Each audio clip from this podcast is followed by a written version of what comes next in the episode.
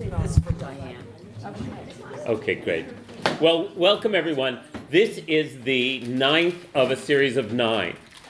Uh, and um, a, lot, a, a significant number of people have expressed a desire to, or that we organize another series on this subject, since we, as always, we only got to a certain point, obviously. And uh, so, why we're asking to have your emails is that we haven't had a chance to plan that yet, or to figure out what it might be. I mentioned last week uh, that there might be a weekend in March, but uh, uh, so I don't have any hard information for you. Um, so uh, you'll hear from us by email if and how we can find a good way to, to reschedule this. We'll probably keep the same, same time slot because that's uh, you're all here, and um, we'll let you know. Okay. Uh, the subject today that we thought we'd end our series on, uh, on Judaism and Christianity, shared origins, different paths. That was the title. Is that Hanukkah just ended and Christmas is around the corner. And this is the season of festivals of light and uh, uh, solstice time, and both Judaism and Christianity, along with most other cultures, have a celebration this time of year. So to look at the origins of the celebration, the influences. Remember, we're all on the, you know, everybody in the northern hemisphere is following the same seasonal pattern. So anybody in the time before electric lights, everybody got to the best show at night was the sky, right?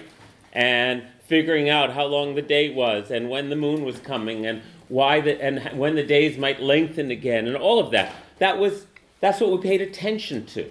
So it's no mystery what the quote unquote origins of various solstice festivals would be. It's our human experience of living in the northern hemisphere, especially. Uh, the southern hemisphere, they have their, you know, it's, it's the height of summer uh, right now, and so I, um, uh, that's when I was in New Zealand last February. That was interesting and weird.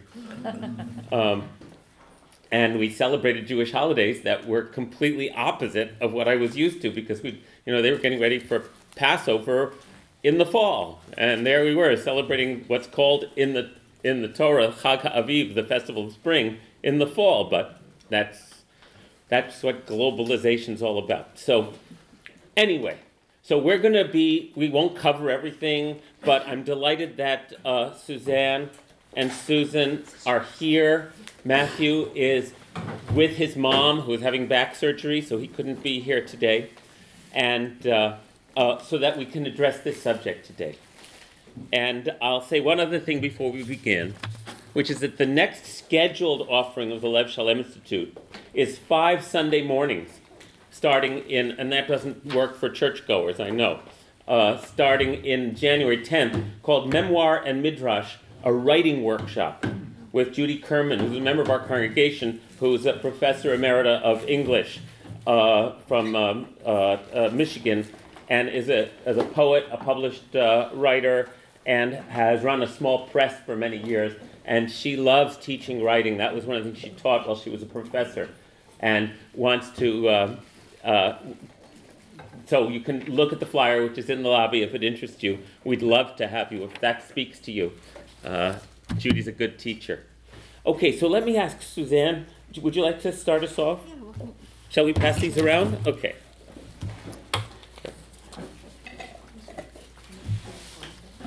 So what I'm prepared to talk about actually is the story itself, um, before we get to the festivals and celebration and all that.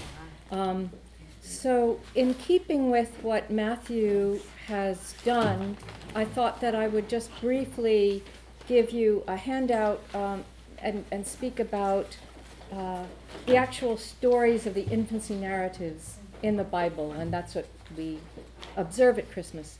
But um, before doing that, there's just one point I want to make, and the whole and this today, and this point is that um, the story is there for us for for us to interiorize. So I have a quote from Meister Eckhart, a Christian mystic of um, that spans the, um, well, his, his dates are 1260 to 1328. And he writes this We are all meant to be mothers of God. What good is it to me if this eternal birth of the divine Son takes place unceasingly, but does not take place within myself? And what good is it to me if Mary is full of grace, but I am not also full of grace? What good is it to me for the Creator to give birth to his Son if I do not also give birth to him in my time and my culture?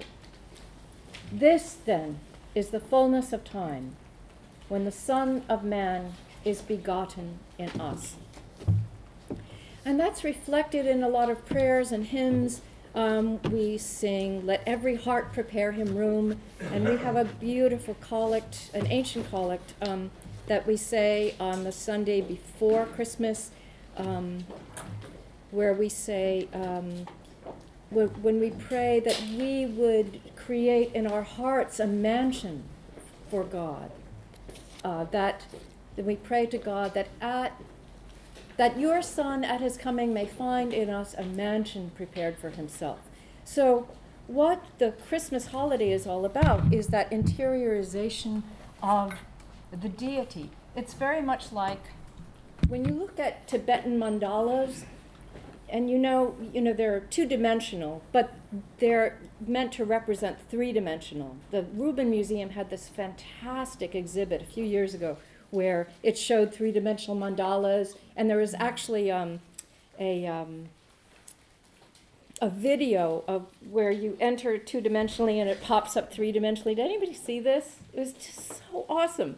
But anyway, so the whole purpose of the mandala is your teacher gives you a particular mandala, and in Tibet, in Tibetan um, religion, there's like two thousand somebody, yeah, how many deities, and the teacher gives you a particular mandala because that teacher feels that you need to take on the characteristics of that particular deity. So you you go into the mandala, into the maze, and you have to go through all the um, obstacles. There's guts, you know, and there's um, demons and all kinds of stuff, and you go round and round and round, and you make your way and make it. Then the deities at at the top of the mandala, the three-dimensional mandala, and by that time, supposedly through your deep meditation, you've taken on the characteristics of that deity, and then you come back out.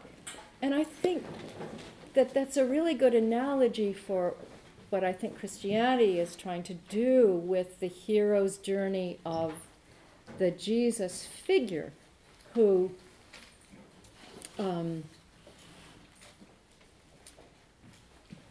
when when you follow the Jesus figure, you go through all these. It's very similar to a mandala. You go through all these uh, tests and um, obstacles and difficulties, and your consciousness is expanding, expanding, and then there's there's the symbolic death and resurrection, and then there's a moment of apotheosis, and that is taking in the um, the characteristics, uh, characteristics of the divine, and then coming back out, like in the hero's journey, and then going back into the world.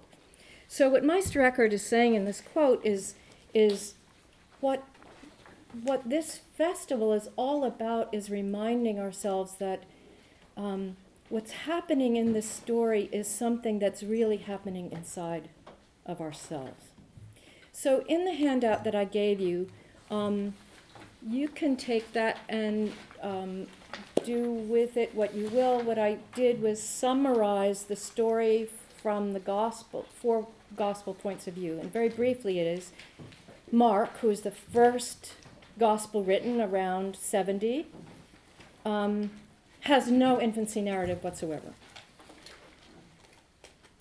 Matthew and Luke each have really interesting literary midrashic stories about the birth of Jesus. So they're later, they're a couple deca- decades later, right? So um, maybe they're responding to the question that you'd have, you know, where, where did this guy come from?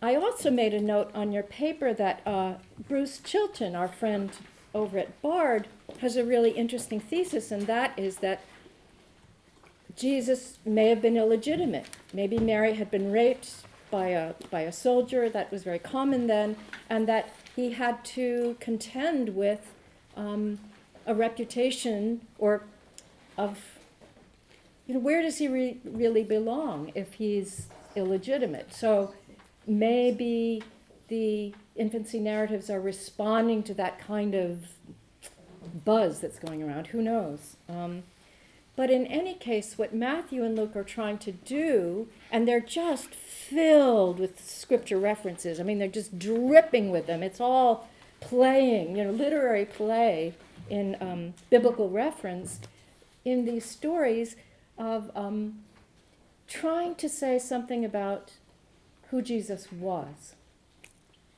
So Matthew's um, interest, as as our Matthew has told you, is is that he's writing within a Jewish community, and so very much his style is trying to um, place this storyline in the event of um, Jewish holy history. And um, so there's some notes on that on your paper.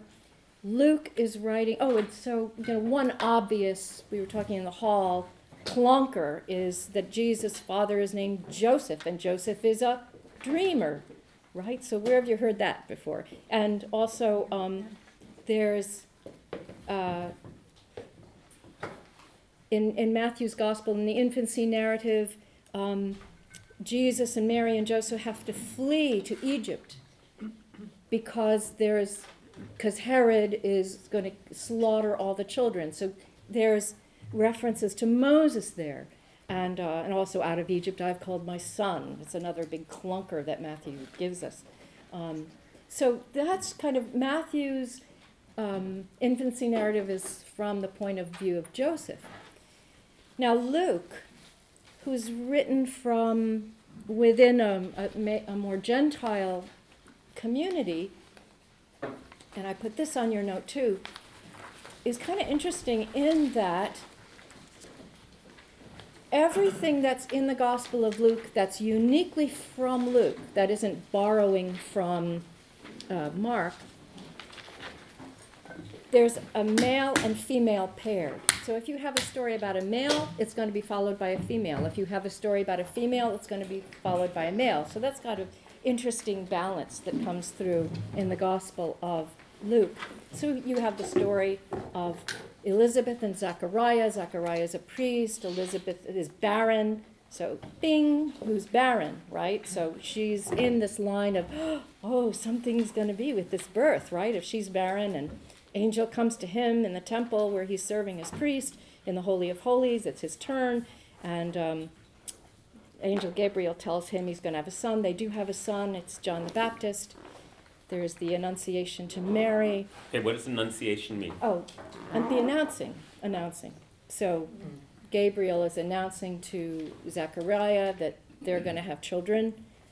Zechariah says, uh, well, there's com- some problems with that. And so the angel strikes him dumb because he argued. but he communicates somehow to Elizabeth that this might be a happening thing. And nine months later, they have a baby. So it was communicated non-verbally. Um, you got the picture. she got the picture, right? He did. And um, so in Luke's gospel, he has, it's not the magi that come visiting, it's the shepherds. So it's, that's an interesting, more, uh, what is it? More humble telling of the story. And, um, and there's other points that I, I put in your sheet there if you're interested in kind of looking at the overview, and I also um, made the scripture references. So that looks, we looked at Matthew, Mark, and Matthew and Luke, and then John's gospel is something completely different. Um, as Matthew has said, our Matthew has said, um, what Go- John's gospel does is present this metaphysical poem at the beginning, which I have printed out for you. Um, and you might want to take a look at that because what John is doing is placing the birth of the Christ as something, it's not the birth of the Christ, it's something that was in the beginning, before all things came to be. Before all things came to be, and it's qualitative rather than temporal, and it begins in the beginning, which makes you think of Genesis, of course, but it's it's not chronological. It's it's something that is being itself from before time. So that's what John gives us, and so what Christianity then has to deal with is this whole theological layering of the pre-existing logos, um, The cosmological story? the co- cosmological story. So that's a summary of the four Gospels, and that's behind the festival of Christmas. So Let that's all I have just to say. Yeah, Briefly to that, but stand up.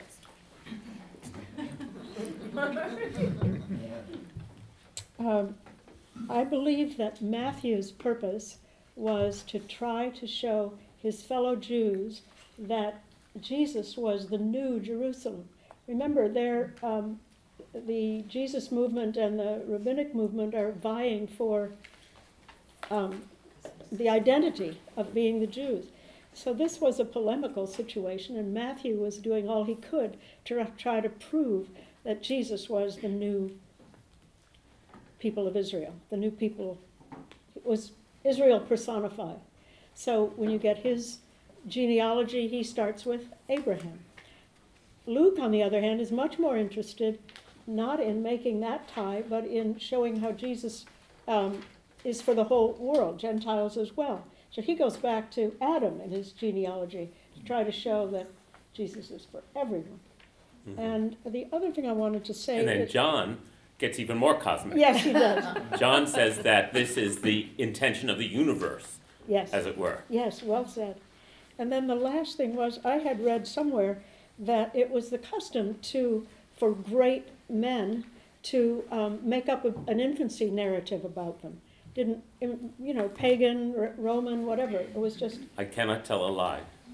George Washington, right? I mean, Right, right. So, yeah, the two of the gospel writers were just, if this is true, following, you know, Jesus certainly is worthy of a birth narrative if that's what you do for great people. So we got those two, those two narratives. You can really see the two separate drives inside of them. But at some point, they get conflated or or reduced into the story that we hear on uh, uh, Charlie Brown Christmas or on uh, in the in the creche, And the nativity scenes. the yeah. nativity scenes. When do you think that happens? I, I just have to salute my mother here because uh, my mother, who was not a Christian, I mean, she, you know, but she would read the story to us from the Bible on Christmas Eve. But she would never mix the stories. So every year it was, do you want shepherds or kings? But she would never mix them. and that was the making of a scholar, you know, because she, those stories are apart. So, So when did yay, mom. those mom, yay mom? So but when do you think that? I'm curious. conflating. When do you think they started getting conflated into the narrative we're most familiar with? Any idea? With Macy's? Pardon me? Pardon me? Well, I was going to make a joke because it seems so a joke. But when, when there was stores that could make, make a profit, so I said with Walmart, but I. Oh, with Walmart, okay, all right. But uh, Joya, Joya, what, what do you think, Well, what do it's you think happened? mythological thing. We, we've always, in this, in our group here, we have not made the difference between sign and symbol, and we've sort of. I've been trying to. I to. know, but I'm saying, in this ca- no, you have, everybody's talked about it, but the thing is that at different times, it's not invo- it's not attached to history. That's the trouble. It's attached to the human psyche, and the human kishkas, and the human soul. Right, Therefore, it comes out in different ways. Unenlightened people go and take it literally and then go kill everybody. And people who are trying desperately to see the interior, God or being, Right. try desperately to see it in everybody and say, God, we're one. Those people usually get killed. But that's what their message is. The message is a mystical message of oneness and of non duality and of the symbol of what, for example, the creche means. Now, in the creche is Right, so the creche, symbolic. the creche is a symbol. And it's so symbolic that it actually has very specific meanings, and at different times the mystics knew it and wrote poems about it. For Ah. example, the, the, I'm so excited about this, you forgive me. Thank you, I appreciate it. Um, for example, the, the Hasidic Jews are Mary, uh, the, the ones who follow the law and are trying to be really Jews within this, within the law. That's Mary and Jesus. The shepherds, incredibly, are also Jews, of course. Everybody in the scene, aside from the, the three Persians or wherever they come from, are Jews. So, including the angels, by the way. anyway, no, they're maybe more, I don't know. But, the- so the. Well, they, they're Jewish angelology. Yes. In other words, right. Gabriel, Michael, th- that's the Yeah. Jewish That's what I meant. uh, Yeah. angel world. Right, Yeah. that is the Jewish angel. So there are the, there are the shepherds. They cannot follow the kosher laws exactly. They cannot do what they're supposed to do. So they're really, what you call, you know how we call it ref, what do we call them there? The riffraff? The- They're- Well, they're outside the, the law. oh, oh, okay, the, Yer- the, the God-fearers, the They are. Yerei Hashem. And Okay. yet, that's right, they're extra. But they are Jewish and also open-hearted and good people. And the angels say to them, you are in the right place because now you can see that you're going to be part of this thing too, whatever. So they're part of it. So you see that. Then you see angels and humans. Now, angels are different from humans. Then you see babies just born and old people. Then you see a whole bunch of things that we could call opposites. And they are. If you ask children, what are the opposites in this scene that you're seeing? They'll tell you right away. Even in the fourth century, the donkey and the ox were opposites. They weren't just, but they also are real. Please don't think I'm being foolish. They are part of the real thing. That's the secret of the secret language. They never go away from reality. The So, uh, secret language, they represent Egyptology. Seth and Osiris. The Uh, great mhm. mystic of Seth and Osiris. That's the, the ox is Osiris, the, the Seth is the donkey. And But it also says in the Torah that you shall not yoke a donkey and an ox together when you're plowing. So that motif is present also in, in Torah. Just wanted And you to know that. In reality, they're giving breath in this cold scene to this newborn child. But we all know that it has more meaning than that. But we've forgotten it. And it was only a mythologist who was a, a scholar who told me that. And he Mhm. wrote it in a book, you know. Anyway, so you see all these opposites. Why? Why? It's all a Jewish scene, but a Jewish interior scene of opposites. Mhm. Why? It's true that the Magi come, and remember, they come from the guy who is Jewish but belongs in the pocket of the Romans, Herod. Herod sends the Magi? Yes. Well, No. they stop there, and Oh. he tells them he has heard that this is going to be the new king of the Jews. And Herod doesn't like this. What's going to happen to him and his sons and his family? Right. So he says to himself, Oh, he says to them, come back and tell me where this place is that you found, because he's going to kill them. Okay, so look at how many circles you have around the story, and it's all within the Jewish realm, okay? Now, what is the whole thing about? The mystic view, and I, you know, it, you, you take a toll when you tell the interior thing. It's not quite, it's only meant for us to discover, not for somebody to tell you, I'm being stupid telling you. Believe me, it's not good. So it's only where you are you will receive it. I know what I've given, but I don't know what you've received. The same with me. I was ignorant. They told me, you understand? Yes. So I'd say this humbly. What the center was, was the baby born who was going to preach love of every opposite there is. Mm. And that's what he was there for. That, the- that's what the later myth, the symbolists and mythologists understood, that this was to give love and to understand love.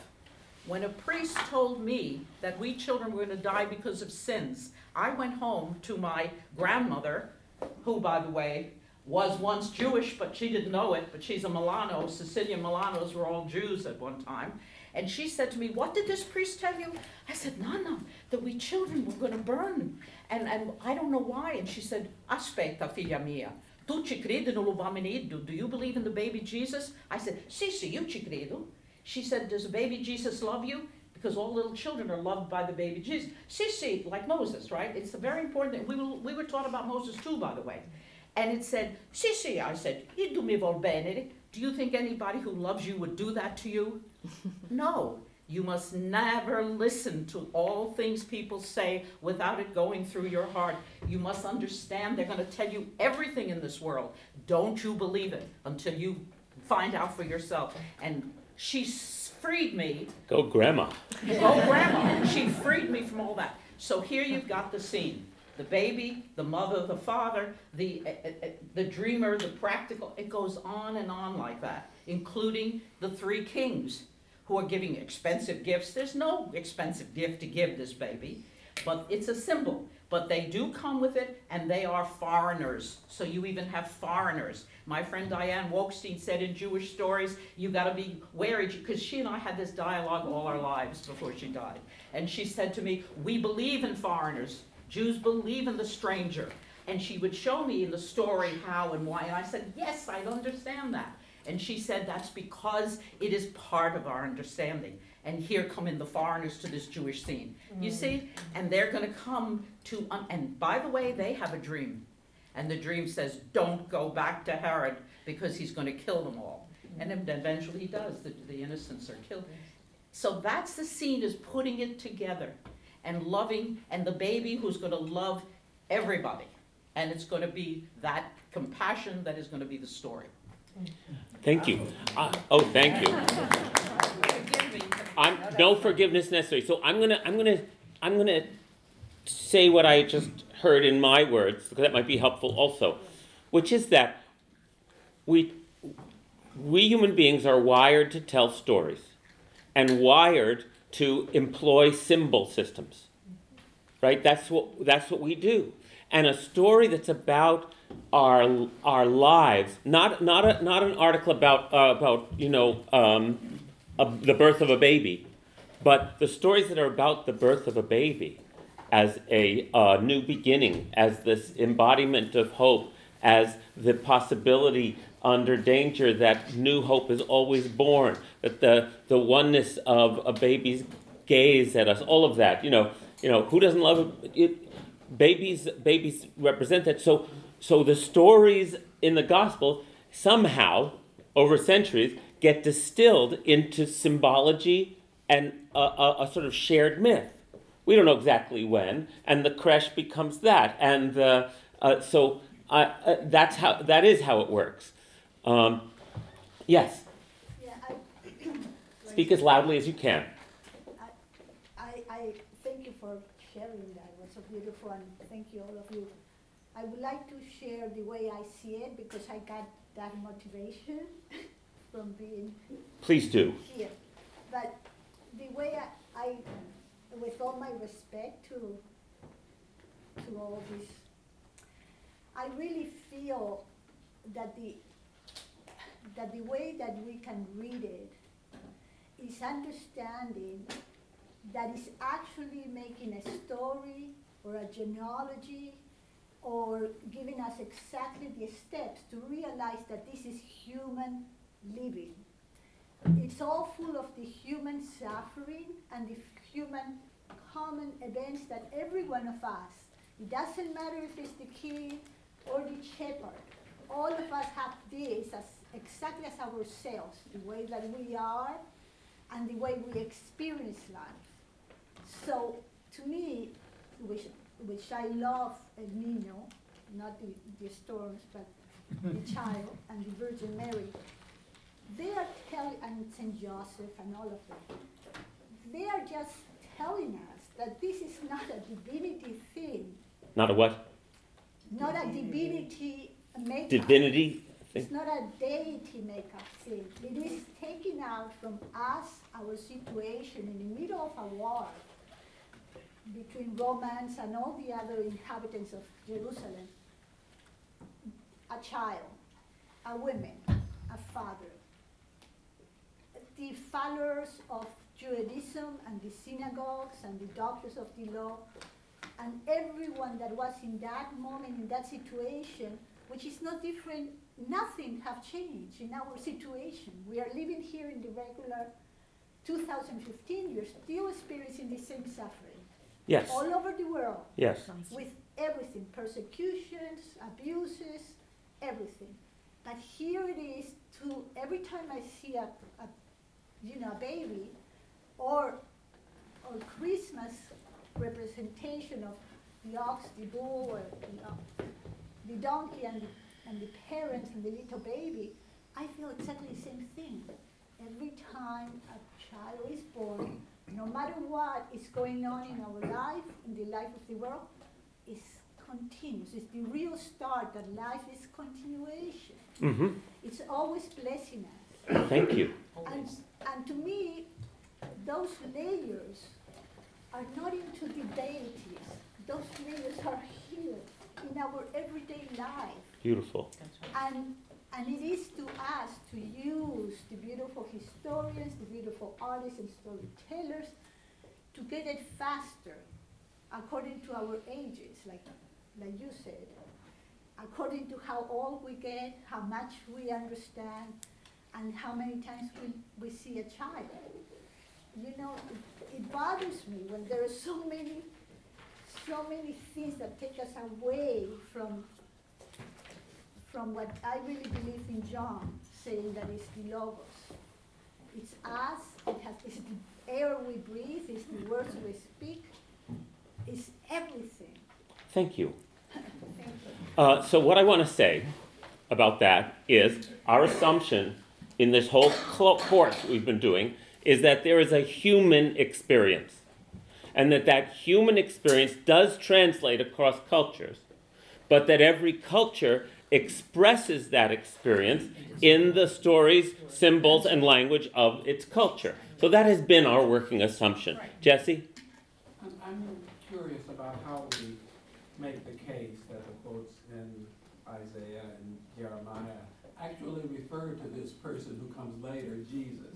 I mean, they, they refer to some prophet coming, how do we, how is the connection made? Right. So, i i as you may or may not know, when you read the Gospel of Matthew, especially, that's where I'm familiar, most familiar with this, it'll say, and this, it describes something that happened, and it says, and this was in fulfillment of what Isaiah said, or this was in fulfillment. Um, You just. Midrash. uh, well, the point you, you say it uh, again. Now we are talking, and this is important to repeat a million times in the context of a Jewish culture where that is how you made your point. You needed a proof text. That is the Jewish way. That's how we do it. We even if we make the most out there, radical, uh, uh, in in rabbinic times and today, what makes it a part of a Jewish conversation is that you say, as it says in the Torah, and then you're welcome to cherry pick.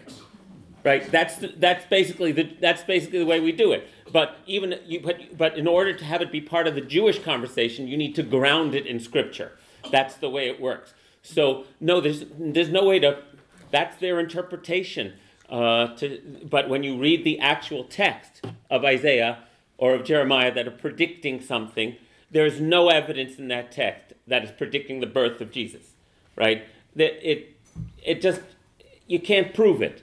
Um, now, in the context, uh, one more thing, one more thing. If you hold on, in the context of that time, that's sermonic material, right? Later, in the, all the conversations I've had with people who want to prove to me that Jesus is the, you know, the, the Christians over the years who want to prove to me that Jesus is the fulfillment of Scripture, they have taken it to a, in a whole different direction that I don't think was the intention at the time.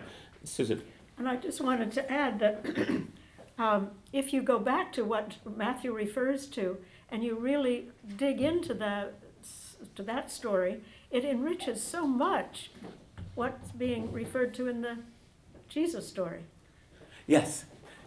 Uh, so I It's actually. not just a link, in other words. No, it's not just a link. It, it, it's, it's more like a hyperlink where it takes you from this line of story. Now go back to this and read that whole chapter. Right. And The it, whole it's atmosphere. totally in, informed and invested what you're reading now in Matthew. It's musical. It's like a musical leitmotif or something, you know, all those hyperlinks. It So that sets you- this whole um, environment. Uh, I have I had photocopied for all of us, but we didn't get a chance to do it. Uh, just a second, Stu.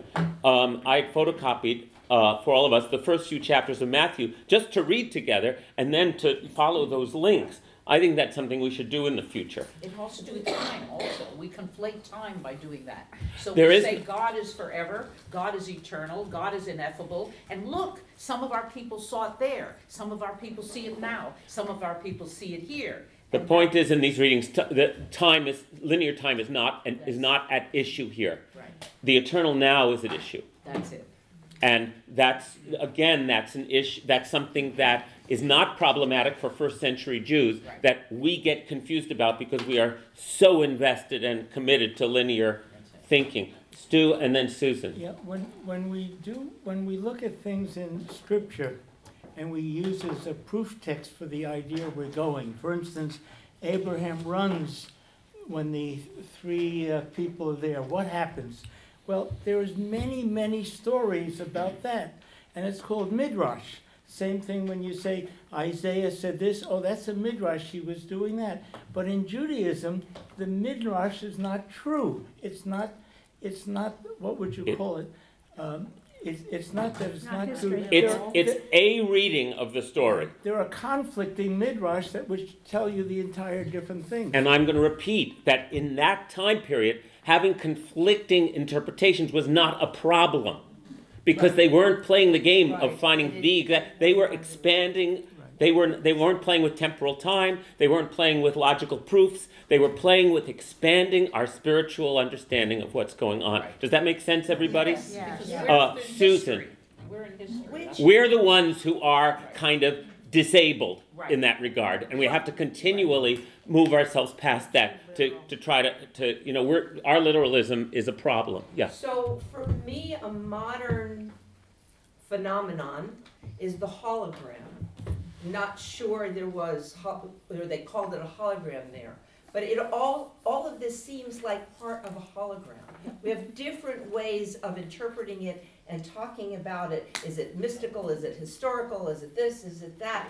To me, it's the, when you said this burst, that to me is all part of the whole in any little part of it seems part of a big whole.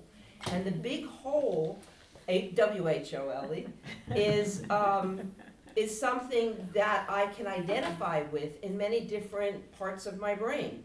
I can do it in my heart and mystically, I can do it through a story historically, I can do it through archetypes, I can do it through what I see around me, but it all seems part of that. I don't even know how to talk about that. But the word hologram seems to, So I'll say again that uh, uh, when we learned from who was it in the class who says they started a story by saying when they do storytelling they say, "Once upon a time." When was that time? When was not that time? Right. That, now you're in story. In a different state of consciousness. It's so important to hear that. When was that time? When was not that time? And then all of a sudden, that time is right now. Right. Okay, so, Jay? I think in, in one of these lines that you handed out, on the John the Gospel, the very bottom, and maybe it fits in and maybe not, but if you could comment on it, it says here, "He who comes after me ranks ahead of me because he was before me." In other What words, number? he's saying- Hold on, uh, people wanted to know what verse that was. Are the verses numbered? Fifteen. Yes. No, it's at the, it's th- three lines from, four lines from the bottom. Well, this should have a number next to it. Fifteen. Fifteen. So just that one quote, it says, just, just to paraphrase, he who comes after me, um, he who comes after me, um, he was before me. Ranks ahead of me Right, because right, he was ahead me, before I'm me. just skipping that middle, but, you know, it's basically saying, he who comes before me, he who comes after me was before me. So this is a, I think this reinforces It's a very confusing statement. I thought you, you could just comment on it. Yeah, I could comment on it. I went to a This, this is, this is John the Baptist speaking, and he's saying, and, and John the Baptist is the forerunner. He's the one introducing Jesus, right? But consistent with the point that is going on in the prologue of John, John's point there, uh, John the Baptist is taking this up and saying, yeah, well, the one that's coming after me, Jesus, is the one that's out from the cosmos is being unfolded through the cosmos in the cosmos story. So he's just underlying what what was happening earlier in that poem. Thank you. So now I want, yes, Martha? Um, well, I have one little question and one larger question. I don't know what a Christmas antiphon, antiphon Oh, sorry, is. it's just it's one of the um, when we pray our prayers, Yeah. um, like before the psalm, there'll be a, a little a oh. sentence. A pre, a, That- a preface, a pre, a A foreword. pref- Yeah. a Nt is before and and phone is word. Oh, very good. It's a Okay. So foreword. there's lovely, lovely ones for all year And round, this but is there's one, lovely, this lovely, was the lovely ones actual at Christmas. sentence that you might say, that you might say. Right, and then Okay. you'd lead into the reading. So Okay, we my- say that, and it, it's before one of the psalms that we say on Christmas Okay, thank you. morning. Okay, my bigger question is, um, we have a baby without having considered the virgin birth, and I wonder if you could say something about that, and might Please it have do. something to Yeah. do with, Please do. okay. Virgin birth, not in the realm of, of biological possibility, right? We're in the realm of story. A baby was born. Yeah. So virgin birth. Um, in the top of your sheet on the first page, there's a note, and it's referring to the Septuagint, which was the Greek, the Koine Greek translation of the Bible, actually, which we talked about a couple weeks ago. And so the communities where these stories were coming from were using that version of the Bible. And so they were reading from Isaiah, um, and a instead of what on the on the sheet it actually says, Do you need a copy? Or you have to? um, yeah. Okay, so how do you say that? Uh, Ha'alma. Ha'alma, um, young woman. In in the in the Septuagint, it was translated as He Parthenos, the virgin. So in everybody's head is that a virgin shall conceive and bear a son, and so they just went with that. but it's the same, you know. It's so it comes out of part of the worry about the origin of Jesus, right? Um, was he illegitimate? Like, like maybe there was the buzz about him being illegitimate. Um, was what is the nature of Jesus? I mean, this doesn't in Mar- the first gospel. It's not even you know, it just it doesn't even arise. But um, so to In other words, how about, could Jesus be a son of God? Right. So the worry, I mean, the time you would spend worrying about the virgin birth would be about the same amount of time you'd want to worry about Sarah conceiving Isaac when she was 90. You know, it's kind of. Well, that's how I feel about the whole Yeah, thing. yeah, yeah. I mean, and that's, that's how. it- But, but having said that, Suzanne, having said that, Suzanne, uh, it, it becomes so central to the story that it must represent something besides theology. Uh, to, as in that symbol system we're talking about. Yeah. Joya, have you Yes, thought about this? It this? represents the three goddesses, because there we are again with the Greek. I've been teaching Greek mythology uh, the last forty years or something, and the Greeks are so attached to the young woman, the young, the koros, the beginning, the one who's before marriage, and that is the moon as it's as it's just beginning. Then there's the full one, the mother, and mm. that is a whole other thing attached to which goddesses are they. And then comes the crone, which we have abandoned in our culture, but the old ones. I beg your pardon. well. Well, anyway, but you're not. Okay. Anyway, but that is the, so you have here the, uh, the idea that when a woman is not, again, we're in the unified world, not the divided one. Right. She is whole unto herself. Right. The moon is the moon is the moon. The moon, and that's all three of the moon, and yet the young one is whole unto herself, which is what the virgin young one meant. Yes. To be whole unto herself. Yes. And that then gave the people who wanted to deal with that a kind of extra, but they forgot what it came from Right, and what it meant, uh-huh. but it's there. So that means you're saying it turned into a, a mind game. Yes, and it's And- not a mind game. It has a whole thing to do with the symbol of the young to the mature to the waning. So and I it's think real. It's, just a second. So I think it's worth acknowledging the amount of uh, ink and blood spilled uh, over Yes, people trying to Yes. uh, prove that their literal. their their um, uh, a literal interpretation had to be the one, right? We know that this is a big problem with human beings. Okay, uh, so but I think it deserves bears mentioning rather than just try to jump right over it to isn't this marvelous, which it is. Uh, That's why you have Aphrodite, who goes in my mother's town, which was in Sicily, filled with Jews, Christians, and Muslims. Where was the Aphrodite? They were Greek before they were those three. in the Right. Quran.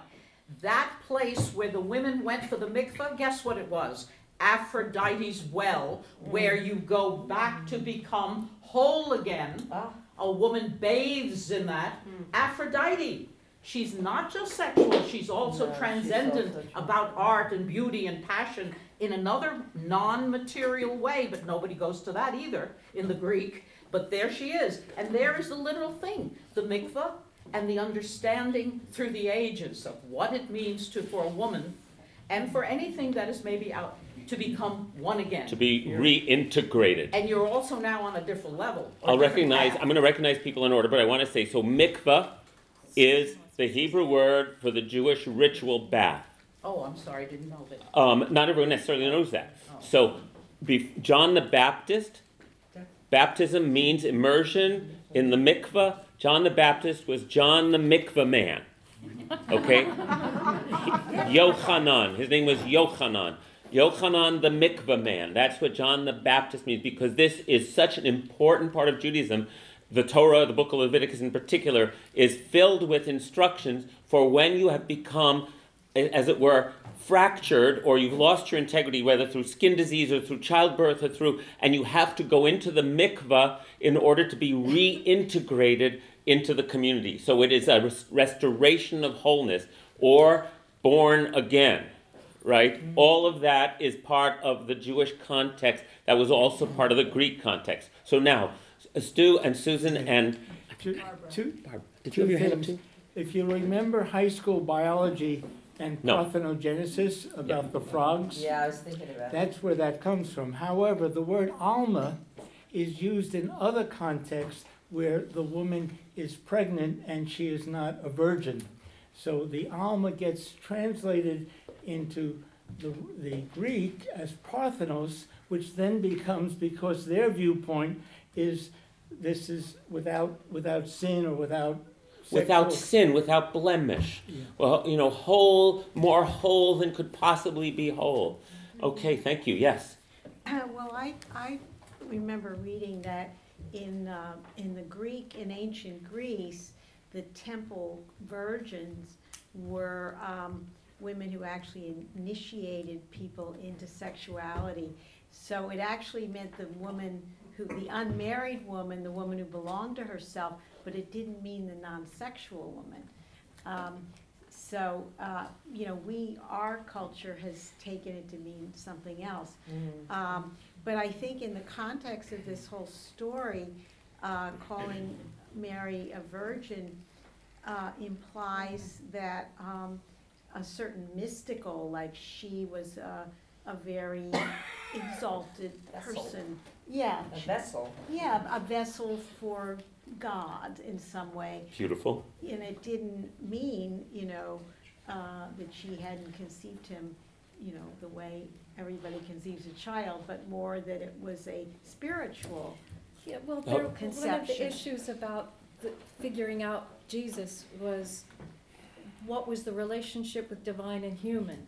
And so it was a storytelling way also to, to maybe present the idea that Jesus was both divine and both human. Mm-hmm. Mm-hmm. Also, yes, and then Karen. On an interior level, you had spoken about Meister Eckhart, how we are to be the Mary, and where then Christ can be born in us. So virgin can also mean how pure or undivided, meaning how whole, how open, how innocent are we, so that Christ, so the Emmanuel, God with us, can be so present within us. So that's a whole nother Nicely kind of put. mystical Nicely put. aspect. Thank you. Uh, Karen? Um, Suzanne, I just want to clarify on your sheet, under your, um, little section, of the genealogy on the Matthews narrative. You speak of Tamar. Is this the Genesis Tamar? Yes, this Yes. is the Genesis, the So mother of Judah. Not mother of Judah, actually. The- The consort. Of Oh, that's right, The that's daughter. right, the consort And I of think Judah. that's She's really- mother of Perez and, um, Peretz and That, I think that's essential to this Yeah. whole, because that's a motif, going back to Genesis, of this female who's whole unto herself. Uh, Can, can I say something about Yeah. that? Um, So when, do we have the whole lineage here? Where, is- no, I just mentioned Includes women. four women. It's yeah, it right includes four women. Where does it say that? Right by Matthew, where Matthew. Oh, in okay, yes, genealogy. okay, so keep track here. This is gonna, this would be a fascinating discussion, which I wanna have in the future. Because for some reason, in Matthew's infancy narrative, uh, going for the lineage of Jesus, he mentions Tamar, who has to uh, basically uh, uh, deceive her father-in-law to earn her rights to have a child. The children she has, Perak becomes the uh, the the grand great grandfather of King David. Ruth, who has to essentially not exactly deceive, but use her strength and her wiles in order to claim uh, a husband, uh, Boaz, and Ruth is the other great grandmother, the great grandmother of King David. Rahab, Rahab is a prostitute in Jericho who helps Joshua's spies when they come over. Uh, so there's some, and then uh, wife of Uriah, that's Bathsheba. David spots Bathsheba bathing on the roof and has an affair with her. So these are all examples of not the way it's supposed to be. And yet, when you read the whole biblical narrative, how does Sarah have a baby? You know, how does, uh, um, there are so many examples of um, uh, people who aren't supposed to give birth or in the way things should be, and yet there's a new birth. And so, again, in terms of people in the first century for whom the Bible was their context for living, they would seek out the stories in the Bible that would reinforce their sense of something new, unprecedented, and that involves women being empowered also. Uh, there's so many aspects to this. So that's why the more we talk, the more I want to study the first few chapters of Matthew with you so that we can look back at all the biblical references and see how what how how incredibly Jewish a um, document it is. Is that is that speaking to? Do you want to say more? Well, that was one part of it. I really wanted to um, point out Tamar as, as a progenitor, let's say, of that motif of a woman whole unto herself who, in a sense, in, in the official way, has a virgin birth because Judah is not her husband, and the, the That's right. the coupling of them is unofficial. Mm-hmm. And so her children, then the sons become, and they're twins, which is another Another motif. Motif, um, are of that category. And I also just want to mention, since Judah is mentioned there, that to me, you know, that Judah, um, this, the relationship of, since, let's bring Hanukkah back into our. Well, I was just heading there. story. Um, Judah Maccabee, um, to me, the name Judah Maccabee, the story of Judah and Tamar, and the whole um, story cycle of Judah, which we're right in the middle of, is the um, the bookends of the whole festival of Hanukkah.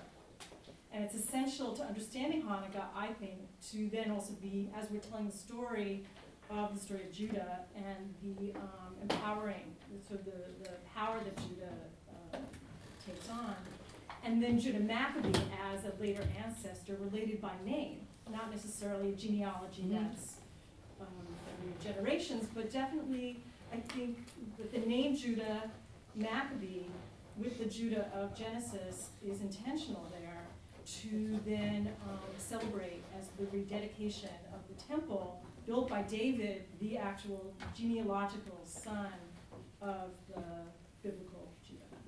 Thank you. Let me Yay. turn. I, I'd, oh, okay. I'd like to turn to Hanukkah now. Uh, but Bob, Well, I don't know quite how to ask this, so it'll take me a minute. okay. Um, I'm learning something new here about Christianity and about the relationship of us as Jews to the Christians. And the translation of the virgin from the Greek word is interesting and helpful. Now, that's, having that said, I would like to know, uh, I grew up in a Gentile neighborhood. My best friends were Gentile, even though I was bar mitzvah and all that.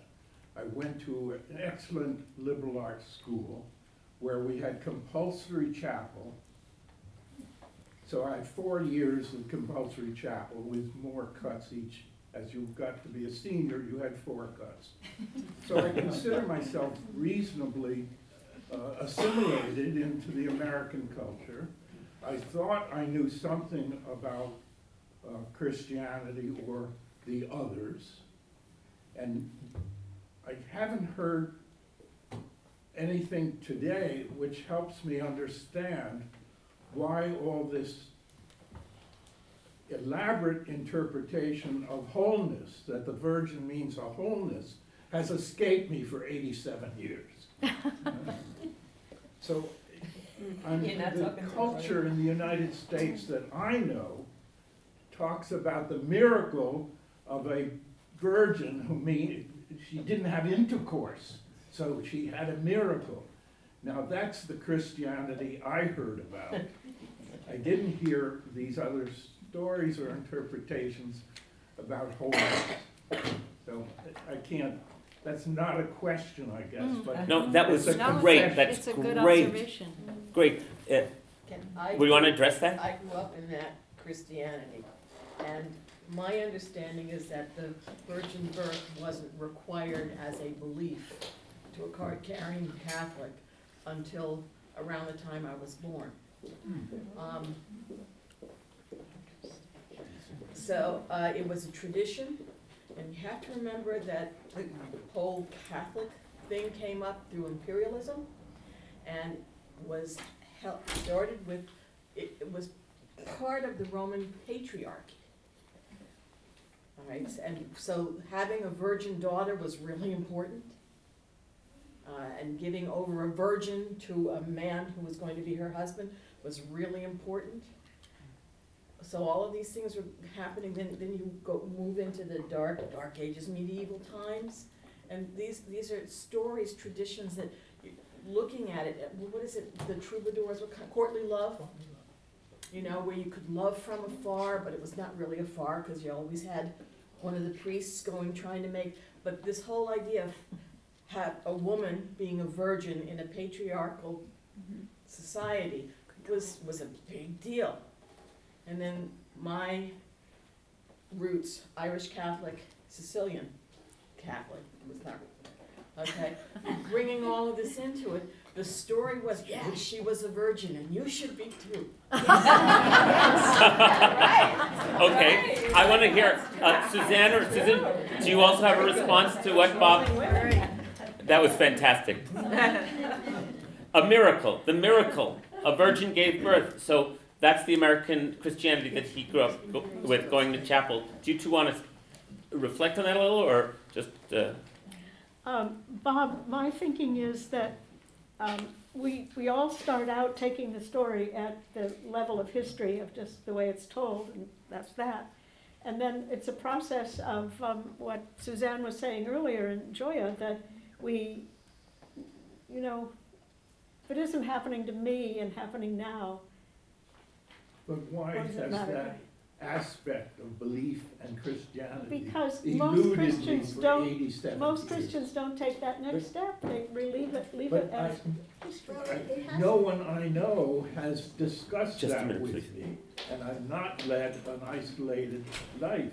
No one until this class has discussed the things that How you're many discussing. Christians here do have discussions where this comes up? Well, I Never heard remember, Well, there, I remember very much, um, learning around the, the time we were supposed to be, a continue being, could be a temptation not to be a virgin. That we had, um, some, like around fifteen years old, I can't hear, I'm sorry. okay, there, it that was the pro, the preface to this. Okay, Okay, very scholarly Catholic priests and very intelligent, which are the Jesuits, came and taught us that the important thing was not the fact that Mary was taken as the greatest women on earth up till today. And this is back in 1968, so it has changed. Is that she is virgin because she is humble. She mm-hmm. was able to say, Oh, magnificent, I am the maid of the Lord. And that was, was missing from a lot of the scriptures. So that made her be the great mother admirabilis, mater admirabilis. And that is what meant, meant to be virgin.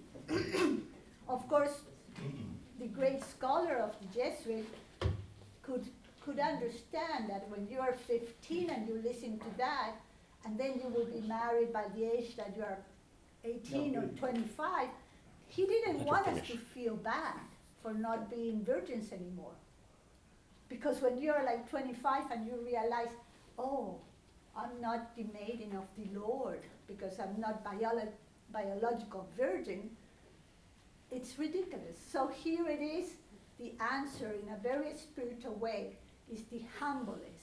okay. Humbleness. So Bob, uh, you've raised the question, we're not gonna be able to answer it. No, but that wasn't my point. I understand that. Okay, I understand that. yeah, But it do you seems understand it? That's, if he gets it. I'm making a comment about the culture right. in general that I lived through, and the culture in general. And I even lived in a theological seminary for four years, and we had lots of religious discussions. I have not heard this discussion before. Okay, I'm gonna speculate. It's wonderful. I'm gonna speculate uh-huh. that the resurgence of general interest Okay, in spiritual and mystical understanding of our sacred stories has brought it. is a product of the 1960s forward. Same with the interest in Jewish mysticism. There's no way you would have heard the kinds of interpretations I give, which I'm not making up. They're in the tradition before the 1970s, in common circles. You might have heard them in esoteric conversations, but not even in a common uh, seminarian setting. I think, I think, I'm going to speculate. I think this is a product of the of the of the pendulum of, of sort of so, that pendulum swinging, so that we are now in more interested in these levels of interpretation as as as sort of public religion. That's Yes, clearly there's interest Yes. here in what we're doing. yes, and these interpretations, which we're not making up, have been there all along in Christian mystical and Jewish mystical texts. But there was a lack of interest prior to this. I think. Uh, I, I hope that's a little bit helpful. Um, At least it puts something in perspective. That's, that's my guess about perspective, given that I didn't grow up in a Judaism that presented the uh, interpretations I know about that I only learned when I was uh, a young adult and, and was able to find teachers who had uh, um, excavated these teachings from, from, from the Jewish uh, tradition. How Now, about I- Hanukkah and? Yeah, so I'm going to ask that we don't, uh, that I'm going to change subject for a minute, for a while. Uh, but thank you, Bob. So, Hanukkah. Let's talk about Hanukkah a little bit. Uh, and let me just flag a couple of interesting features that Hanukkah and Christmas have in common. One is that Hanukkah always falls on the 25th of the lunar month of Kislev in the Jewish calendar. Did you hear that 25? Yeah. Uh, the 25th of December uh, as the day of Christmas. That, for me, somehow that's not accidental. When you look, uh, and I'm just look, reading encyclopedia articles, but uh, there was in the the biggest festival of the Roman Empire year was Saturnalia, which took place for eight days from the 17th of December to the 23rd through the 24th of December. Twelve- It's actually twelve days to Saturn and Ops, the, the feast. Okay, so Involved. anyway, and this was like a Eight days. huge Festival. Roman festival, um, which was cel- which involved candles, which involved lighting lighting torches and candles, which involved um, um, uh, festi- great festivities, And inv- involved giving gifts. and it involved giving gifts, Topsy-turvy. and it also involved gambling. Everything different, topsy-turvy. It's the time between this year and that year. Right. Anything The goes. slaves were allowed to act out during this week. Um, it was the big fest, Big wi- feast. big thing. So um, Saturnalia, The feast of Saturn and his wife Ops. the Old- feast of Saturn and his old wife, Roman Ops, an gods, a- goddess. old old mythology. So, um, thanks, Bob. I have to go. I know, I know. Um, so, if you want just sort of the thumbnail of uh, the 12 days of Christmas or the 8 days of Hanukkah or the fact that on Hanukkah kids are allowed to gamble or the fact that we light lights or, or, or, it was part of the world Right. of that time. Or, or is light in Hebrew, that's right. Uh, it was part of the world. So when we talk about which came first or what, da, da, da, da, it's all emerging as different cultures make their solstice festival meaningful in their cultural idiom and languages.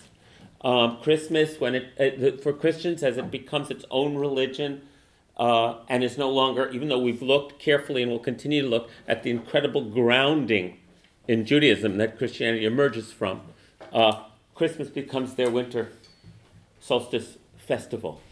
Make uh, Hanukkah, the origins of Hanukkah, we actually know a lot historically.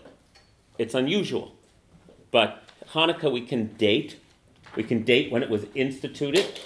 Um, we have these books called the Books of Maccabees, 1 and 2, which are roughly contemporaneous accounts of the successful revolt of the Hasmonean uh, uh, um, uh, regime, regime against uh, Antiochus uh, Epiphanes, the head of uh, one, um, which part of the which empire was it? The Seleucid Greek Empire in the year 167 BCE. So we actually know this. And we also know it from, uh, as Bob would lo- will, will show us one day, uh, historical evidence. We have coins uh, that have coined, minted by the Maccabees that have the dates and the symbols on them. This is like this is historically verifiable stuff. Um, the story that gets told about it is not necessarily historically accurate. Now, interesting. So, but let me let me let me. So, there are so many true stories of Hanukkah. I was reading a great column by a, a Jewish Jewish teacher and writer today, saying, you know, that she had she had planned to give a talk called "The True Story of Hanukkah," and then she realized she had to tell a different story for each era of Jewish history because the story's been told differently throughout history, based picking out. So, what is an historical event becomes a story. Right? Its meaning, its richness is in the story we tell about it. The historical events are very eye opening, and it would be. Yes, Nathan? I'm just thinking of our class, the stories you happen to read in the Bible, it ain't necessarily. Oh, yeah, we were singing this weekend. The things that you're liable to read in the Bible, it ain't necessarily so. Um, uh, so, the, the, what I'd say if I was his- trying to be an historian, uh, we can tell, we, can, we know a lot about what was happening then, and, and uh, based on what we know about human nature in general, uh, it was a time period where Jews were rapidly assimilating into Greek life, right? Greek culture was the greatest import. You know, it's like Greek culture had spread all over the ancient Near East, all over the Mediterranean, and Jews were into it, right? And uh, it was high culture. And uh, the, this was an ongoing process.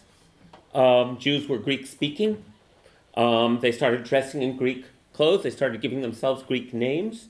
Um, and uh, even the high priest in the temple had a Greek name. And uh, the problem was, it appears that Antioch, that there was great conflict within this little province of Judea about how Greek to be, right? And uh, it came to a head when Antiochus, who appears to have been psychotic, um, uh, started insisting that they bow down to statues of him, that they start. He, they, he made it impossible for even impossible for even the moderate, what we call Hellenizing Jews, to continue to live with Greek culture because he was clearly trying, he was crossing too many lines and making it impossible for them to continue to feel like they could pursue the practice of their ancestral ways. And a rebellion started, more likely a civil war between the Greek sympathizers and lots of other Jews who were Greek sympathizers who uh, couldn't take it anymore, as it were, and they were led by a house, uh, by a family of Kohanim, that means priests, who didn't live in Jerusalem. In other words, they weren't the ensconced powers in Jerusalem. They were in an outlying town called Modin, uh, um, just a short train ride from Jerusalem today. And, uh, and Mattathias, that's Greek. His name was Matityahu in Hebrew, Matthew in English, right, was the father uh, who, uh, of, of this family who essentially started an, a, a rebellion. From they were country folk. They didn't like what they saw going on in the big city, and they didn't want their, their ancestors' ways to be, uh, uh, to be uh, eliminated. A rebellion lasted three years. They succeeded. Usually, these rebellions succeed because the, uh, the emperor is preoccupied with another front you know, but I'm not doing a whole history lesson. They succeeded. and they actually rededicated the temple. When you read the books of Maccabees, there's no story about the light lasting for eight days. Just to be clear. The, the most, the earliest sources we have, which are almost contemporaneous with the events, have no miracle story in them. That shouldn't be such a big surprise, actually, right? There's miracles. That stuff comes later. Look at the look at the Gospels. Uh, uh, uh, Mark, the earliest. It's what's the story in Mark? Starts with baptism. No, no infancy narrative in Mark. Okay, it comes later. Jay, do you want to? No. Oh, okay, okay. I'm holding up my head. I'm glad. Lean on you. Um, so, in the earliest sources, no miracle story. However, it says that do you know the big festival in Judaism? The big eight day festival? Sukkot, the fall harvest festival. Even more important in ancient Israel than Passover in many ways. Because it was, it was, the, it was the big, giant festival at the end of the harvest season before the rainy season. And people would make pilgrimage to Jerusalem. And they would light torches and they would rededicate the temple it says in the books of Maccabees that because they had not gained, secured Jerusalem yet by that time, they, the, the, um, the Hasmoneans, the Maccabees, declared that that year Sukkot would take place in the end of Kislev, two months late. Right? That's the story in the book of Maccabees. And that it was actually a delayed festival for rededicating the temple that happened every year that couldn't happen that year because they, were, they hadn't secured the temple. That appears to be a plausible historical account. What's not exact, what's not talked about in the book of Maccabees is they chose the 25th of Kislev. In other words, they may have chosen to rededicate the temple at the time of Saturnalia. Do you understand? Because oh. it's in the air, oh. right? It's part of what's going on. And then the, the Maccabees, the Hasmoneans, declared that this would be a festival henceforth, called and it wasn't called Hanukkah in the Book of Maccabees. It was called the Festival of Lights. It didn't have the name Hanukkah yet. Nate. It was interesting that when they discovered the lost tribe of Ethiopians, the Ethiopians didn't know about Hanukkah. Right. The Ethiopian Jews were cut off for so long from the rest of the Jewish world, with only occasional, you know, a report by Benjamin of Tudela in the 1300s that he, in his world travels, he'd come across this band of Jews in Africa, right? But they were like, somehow they managed to sustain their own version of Judaism. They were cut off for so long that they don't actually celebrate post biblical holidays. Hanukkah, they never integrated Hanukkah into their practice because it never landed on them. Wow.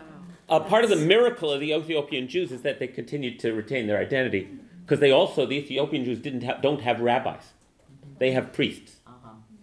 Priests meaning not Christian priests, priests meaning Kohanim, right? So that's how long ago the Ethiopian Jews uh, basically lost cultural interaction with the rest of the Jewish world. That has only been restored in the last uh, 40 years or so. Um, thank you. Yeah, they don't celebrate Hanukkah. So, uh, my point is that even the name Hanukkah isn't in the immediate source.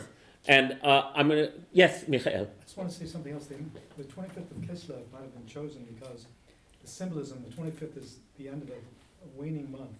The moon is getting smaller and smaller, then it goes dark. Yes. And then the next moon begins. Right. So the symbolism of the diminution of the light, a time of darkness, and then a rededication of the light may have served perfectly well. That's right. Lunar calendars uh, predate solar calendars, I think, in this case. They do. And the Jewish lunar calendar, uh, forgive me if you've heard me say this many times, the 25th of Kislev means that the moon is almost done waning and is rising at about 3 in the morning. So that means when the sun goes down on the 25th of Kislev, it's really dark. And, it's the, and the 25th of Kislev is the time of the dark moon closest to the solar, to the solstice.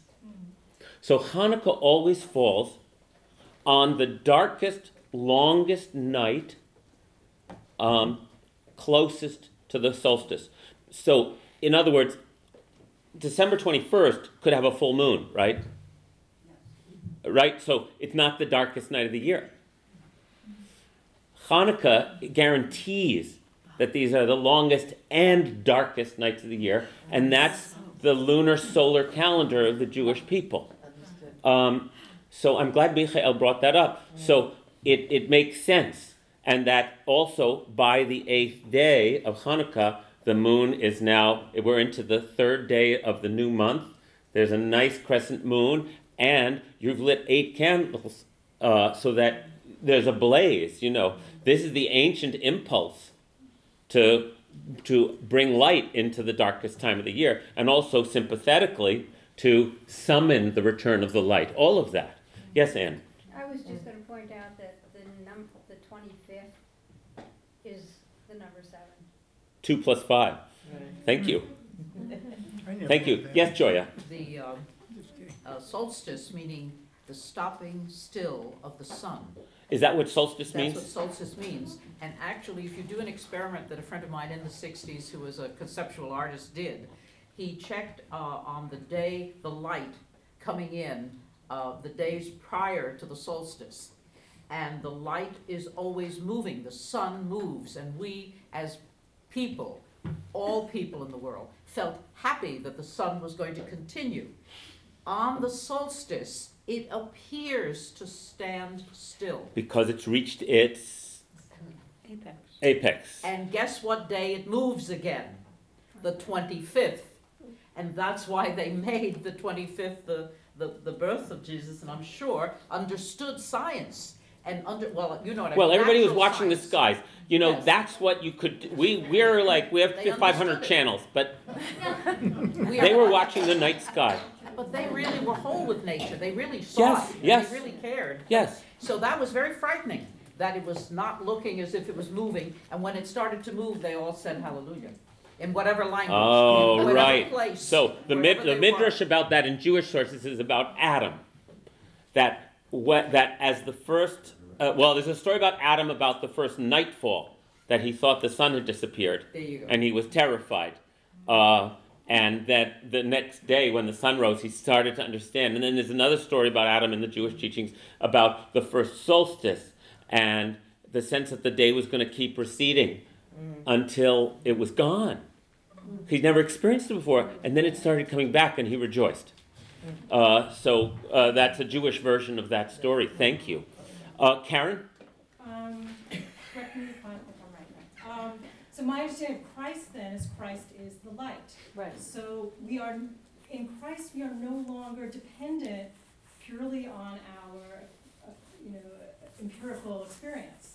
That now we have this, this consciousness of the light that emerges. And it doesn't matter as much that we're lighting candles, and it doesn't matter as much that that the actual moon is changing where it is, but now we understand the light and, and we bring the light in through our own, um, let's say, identifying with, with that Christ consciousness. Is that, is that?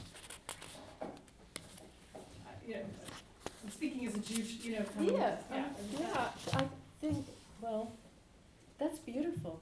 Um, but, yeah, I think that, two things. One is that I think very consciously Christmas was celebrated at Saturnalia. There was already parties going on and, you know, so party when it's time to party. And, um, and the solstice, as the darkest time of the year, became a teaching tool. Christ is the light coming in when it's most needed in the darkest time. And as the, the church calendar began to develop, um, John the Baptist, his nativity is observed at the summer solstice. Oh, really? Yeah, so John the Baptist says, June he must increase and I must decrease. So it kind of, it goes like this. Right. Right. It's really amazing. Yeah. Right, it's, and uh, and I understand that nine months before December 25th, March 25th, I was reading about that too as a Yeah. part of that holy calendar. Right, right. It's all, it's all. It's yeah, all it's all 40 later. Susan, nine just just a minute, just just just a minute. I, I just need to read something based on what No, Karen said. conception. That's Okay, No, no, no. listen to this. In the beginning was the Word, Annunciation. and the Word was with God, and the Word was God. He was in the beginning with God. All things came into being through him, and without him not one thing came into being. What has come into being in him was life, and the life was the light of all people. The light shines in the darkness, and the darkness did not overcome it.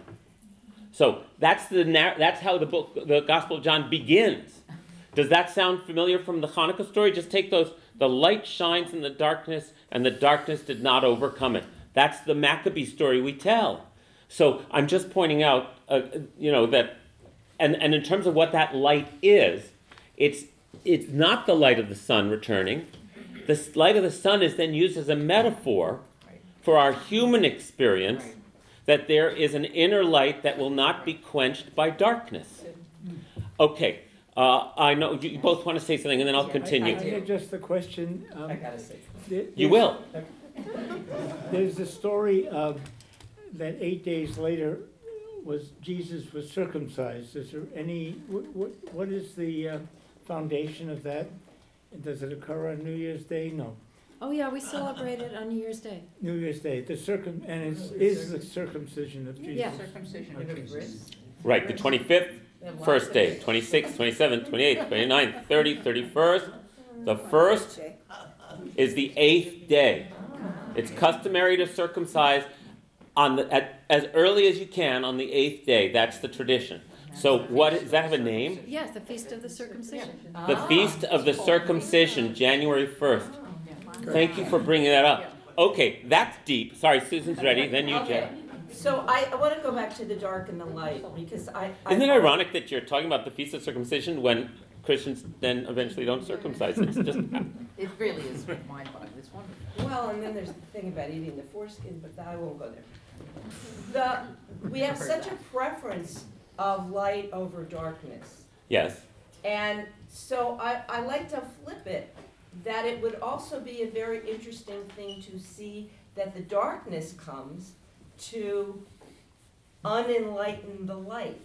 That there's something in the darkness that we, we have a, we don't have a preference for. Talk to Clark Strand, he's. Yeah, yeah, yeah. But it, it's so necessary. I mean, imagine a baby in a womb is in darkness, Yeah. right? That's where birth, you need what gets in a lotus. Where is it? It's all in the mud. All the good stuff is in the mud and the darkness. This pretty flower comes up. So I just want to make a, um, a stand for darkness. Thank you. Thank you. Otherwise, it shows up as pogroms, let me tell you. For dark, well, no, but but but also the sacred feminine, the earthiness, the Right. the womb, the mm-hmm. dark. That's No, what no. she's talking But about. Yes, also, the unconscious holds it all. What I'm The saying is, but unconscious. if you are constantly suppressing it, and you are constantly looking for a way to, to uh, vent your anger and your misery, you do terrible things. Right. Instead So of the bringing it darkness to is also the consciousness. unconscious. Consciousness is the light that emerges from the unconscious. Without the unconscious, there can't be an emergence of Yes. light. Whole thing. Yes, we need to reclaim the Yes. sacred feminine. Absolutely. Suzanne. And, and in Christianity, there's a very, very important strain of mysticism called apophatic theology, apophatic mysticism. And it's exactly that. It's em- embracing Can you the translate darkness, the, uh, apophatic? apophatic. Anybody? It means, um, well, I don't know what it means literally, but it means embracing the dark. Okay. It's traveling toward the divine union through the darkness, that it's a, a more, what John of the Cross calls a more sure way, because if you travel in the light, you get distracted or you misinterpret.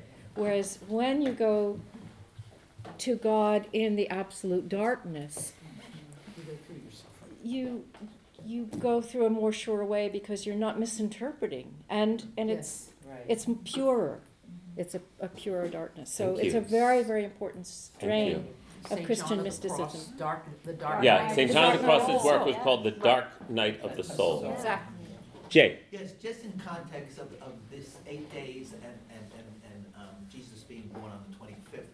Uh, perhaps you could comment, I've heard a lot of rumors that this twenty-fifth was an artificial date. oh yeah we don't know when jesus was born if there were So- shepherds abiding the field and it, Right. they were pro- it was probably spring i mean you know we don't know when jesus It was a good day to choose. just It was a because good of day to life choose. There was situation. already parties Okay, I going just on. wanted There was a to- light in the darkness. That's It right. was- Don't was a- mix up history that we know nothing about So what's with the what's been made, how this has become a meaningful story situated in the natural cycle of the year. It's a And before pedagogical. The Egyptians had a virgin, I'm sorry.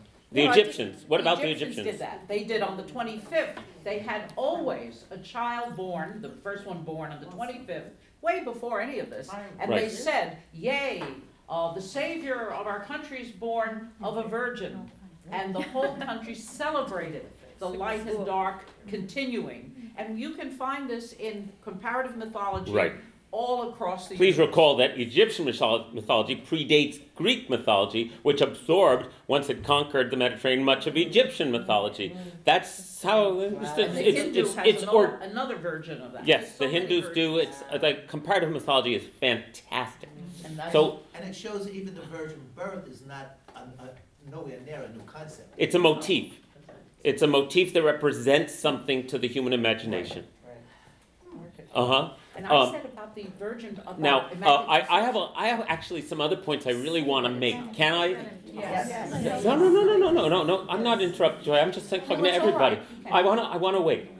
Okay, so uh, this is all to the point. Everything we're discussing is to the point. I just, uh, I just want to make sure I, I get a couple more uh, shots in about Hanukkah here. Um, so the books of the Maccabees, interestingly enough, written in Greek, are part of the Christian Bible, right? Yes. They are not part of the Jewish Bible. Nope. In fact, they don't even exist in Hebrew translation.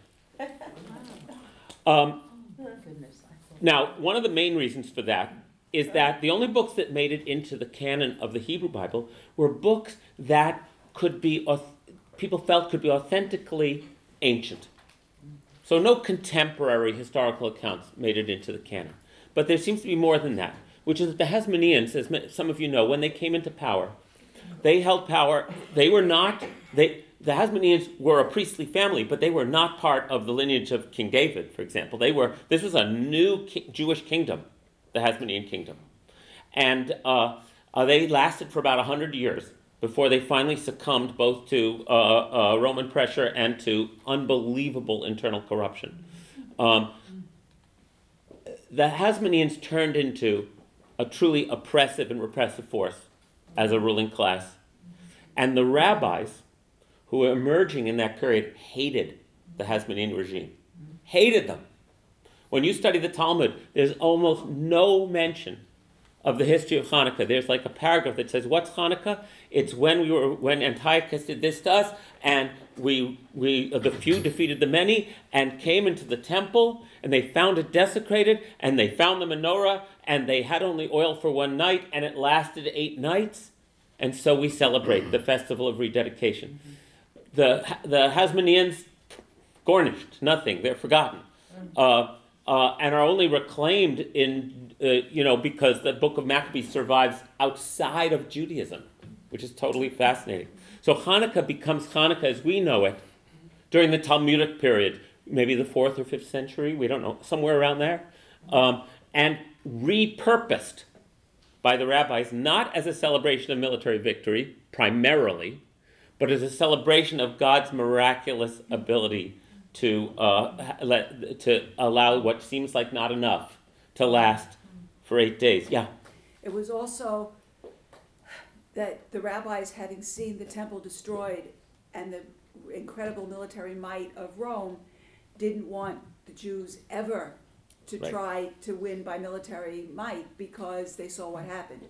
The that was the mhm. beginning of Jews saying, no, we'll go study someplace and we'll, we don't want anything to do with military. I, I agree with that interpretation, which is that it appears that the rabbis downplayed military exploits in Jewish history uh, because they uh, they were trying to survive and they were trying to re reformulate a Judaism that could survive in exile without the apparatus of state or army, because that was their necessity, and that's the Judaism we inherit. Now, in, in like a 60 second version. The Maccabees got resuscitated in the late 19th century with the emergence of Zionism. Nationalist narratives need ancient heroes.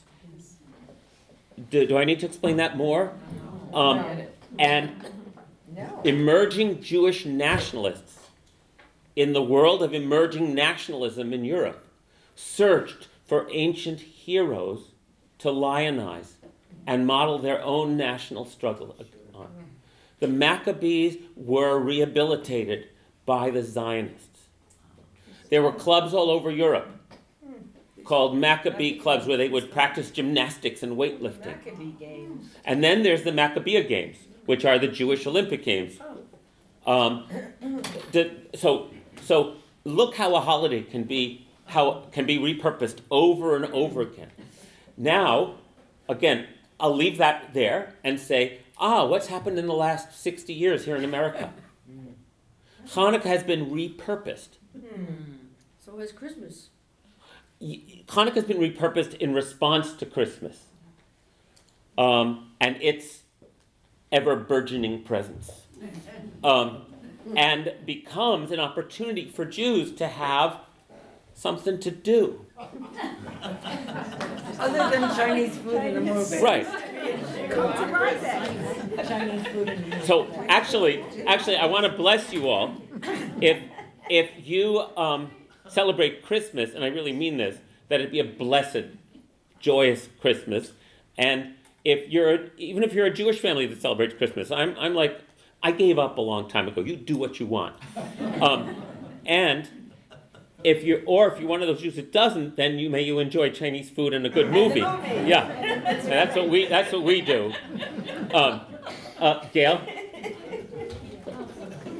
We had um, our interfaith group that has been meeting for a couple of years now, at the beginning of the month.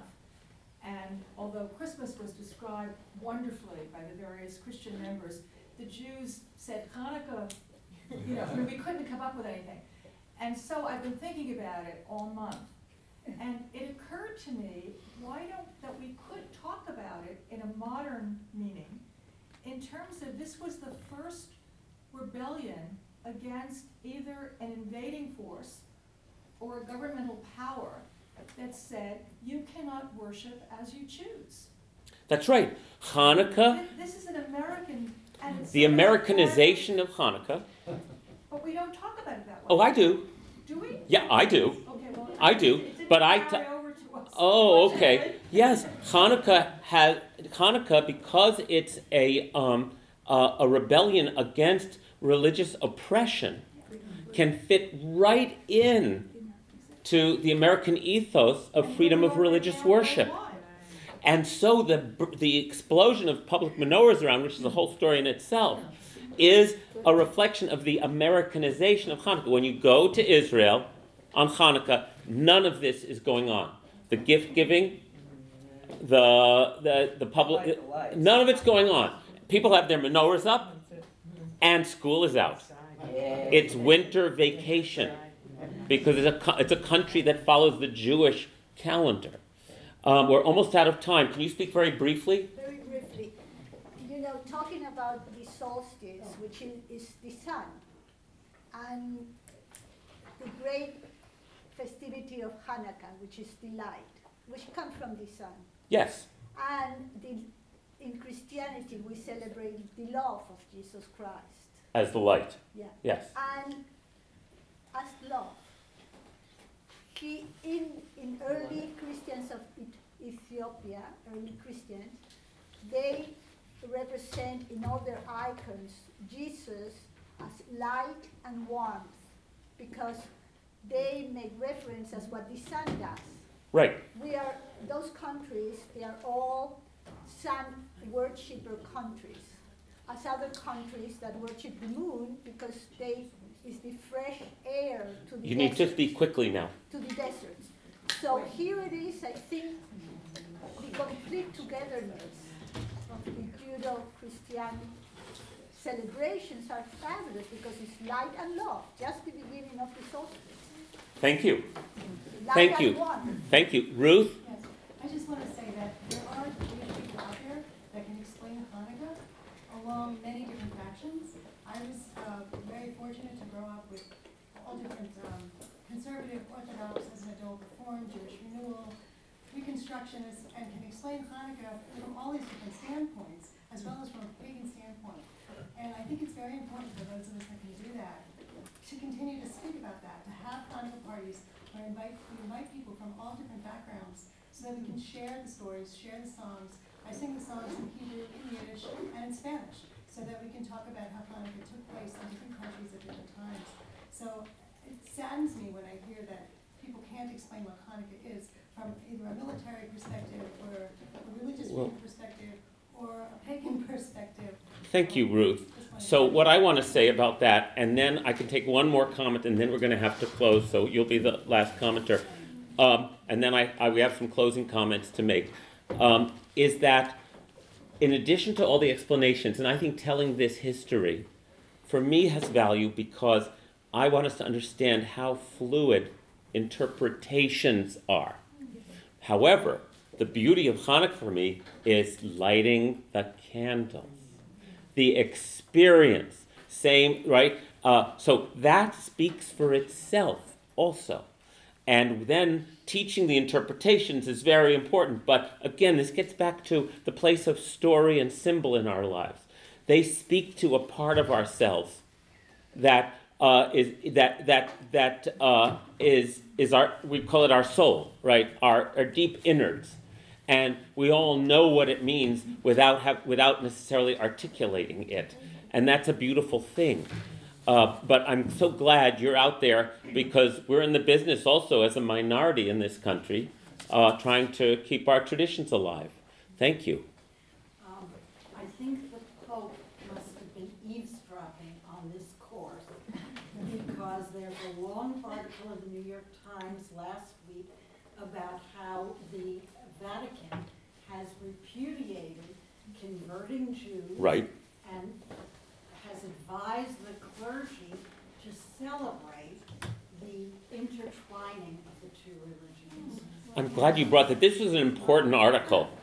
Um, it's not, yeah, it, it, the, the Catholic Church from, in its, in its, you know, policy making is continuing to move forward on that, uh, in terms of not just saying, okay, we're not going to, uh, uh, demean the Jews or denigrate them. We're, we're not even going to uh, uh, sanction trying to convert the Jews anymore. And that is where the Catholic Church is now. Thank you. Thank you. What would either of you like to say? Anything at all? Just And, and I have a final this comment. has been such a wonderful time, and um, as I said a couple weeks ago, it's like this holy tent in which we've cr- we've participated in the light. Yes. it's been wonderful. So I'm I'm so grateful. Thank for- you. Thank you. Amen. Amen. And what I want to say Hey, women too. Hey, wait a minute, wait a minute. What, what, what I, what I want to say is, as a final kind of reflection on Judaism and Christianity, shared origins, different paths, we're looking at two celebrations of, um, of the light, increasing the light, bringing light into the world, that are situated where humans have always situated these festivals, at the time when the light, when we want the sun to come back and bring us light and warmth too. And so we sympathetically do that. That's the way we operate. And it's interesting to me to note that Hanukkah, in all its iterations, is fundamentally a festival of national liberation, right? That's the Jewish way. Our Judaism, as uh, and I'm using this to make a point because it's come up over and over. If there's something, one of the one of the real differences between Judaism and Christianity, not in terms of it's exclusively this and exclusively that, but what's the main chord that gets played? Do you know what I mean? Among all the themes that we play in our tradition, our festival celebrates our, our collective, as Jews, restoration of our holy wholeness. Right? It's a that's the way we operate. Judaism, fun, Passover is about our liberation. Pass, you know, and that's how the Jewish narratives operate. Whereas the, the Christian celebration is about the birth of this baby, who represents a, a as it were, salvation, the opportunity for salvation. So neither one is right or wrong. One doesn't contradict the other. But I just want to point out where the emphasis is and how the traditions took different routes. One retaining its identity as a people, the Jewish people's way, and the other as something that that embraced a universal uh, mission. Would that be a fair thing to say? Sure. Yeah. Um, and I thought that was fascinating to, to, to look at uh, how both these solstice holidays get how, how you can learn a lot about the, where the culture's emphasis has been by, by looking at the story it tells. Do you think that's why uh, Christianity has had more missionary work? Oh, well, we don't have time to talk about that now. Don't forget it's about love as well. We don't have it. Don't forget that, that, what you said about salvation, but Salvation and love. When I use the word salvation, I was using it in a very generous sense. What saves us? Yeah. Right? Well, one thing that saves us is kicking out the oppressor who's trying to kill us. Right? And we need that. We need corpor- we need our corporate body to be able to be intact in order to pursue self fulfillment. Right? That makes sense. And love saves us also. And they're not, they're, it's all happening at the same time. And there are different emphases, is what I'm pointing out, is that the different traditions do have different emphasis. Um, and they make a whole. Yes. both yes. of those make a Yeah, yeah, that's the point I wanted to make. So, um, uh, thank you. And uh, you'll hear from us about next opportunities.